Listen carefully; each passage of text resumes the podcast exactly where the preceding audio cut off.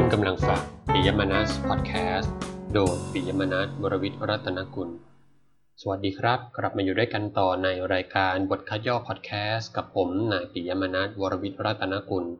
รายการที่จะนำเสนอบทคัดย่อของงานวิทยานิพนธ์และงานวิจัยที่น่าสนใจ จากฐานข้อมูลวารสารออนไลน์ tci-taijo.org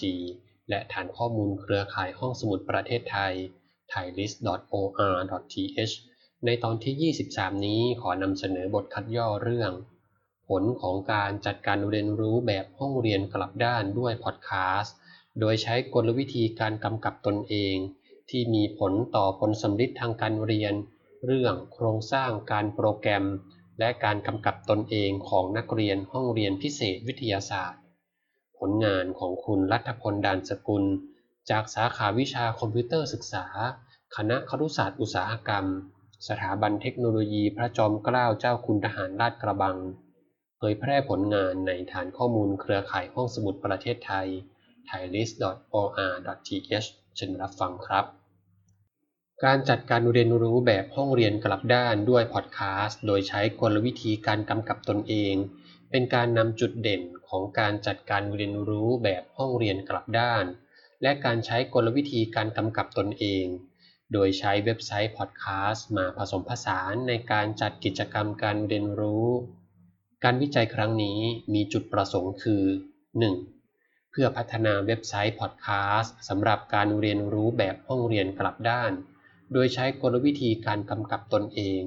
เรื่องโครงสร้างการโปรแกรมให้มีประสิทธิภาพ 2. เพื่อเปรียบเทียบผลสัมฤทธิ์ทางการเรียนเรื่องโครงสร้างการโปรแกรม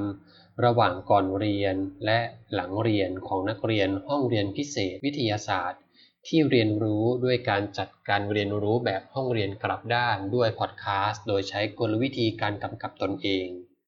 3. เพื่อเปรียบเทียบการกำกับตนเอง ระหว่างก่อนเรียนและหลังเรียนของนักเรียนห้องเรียนพิเศษวิทยาศาสตร์ ที่เรียนรู้ด้วยการจัดการเรียนรู้แบบห้องเรียนกลับด้านด้วยพอดแคสต์โดยใช้กลวิธีการกำกับตนเอง กลุ่มตัวอย่างที่ใช้ในการวิจัยคือ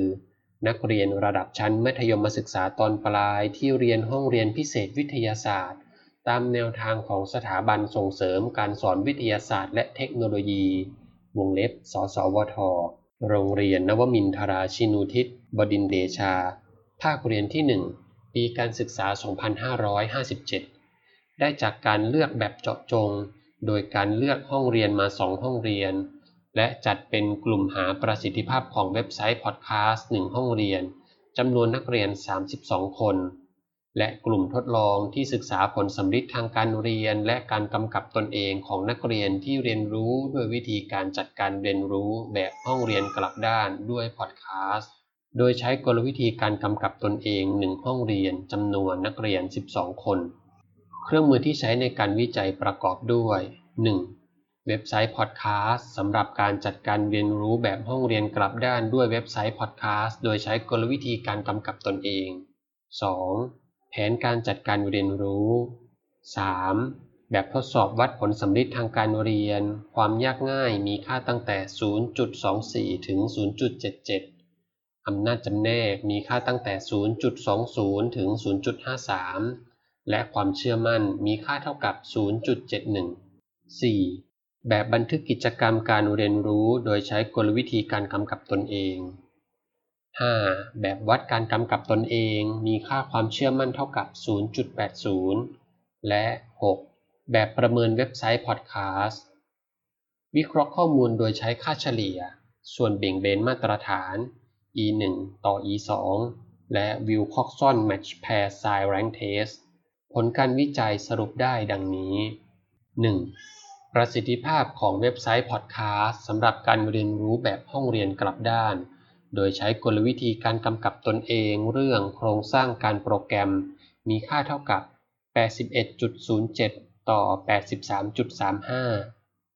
2. นักเรียนห้องเรียนพิเศษวิทยาศาสตร์ที่เรียนรู้ด้วยการจัดการเรียนรู้แบบห้องเรียนกลับด้าน โดยใช้กลวิธีการกำกับตนเอง มีผลสำลิดทางการเรียน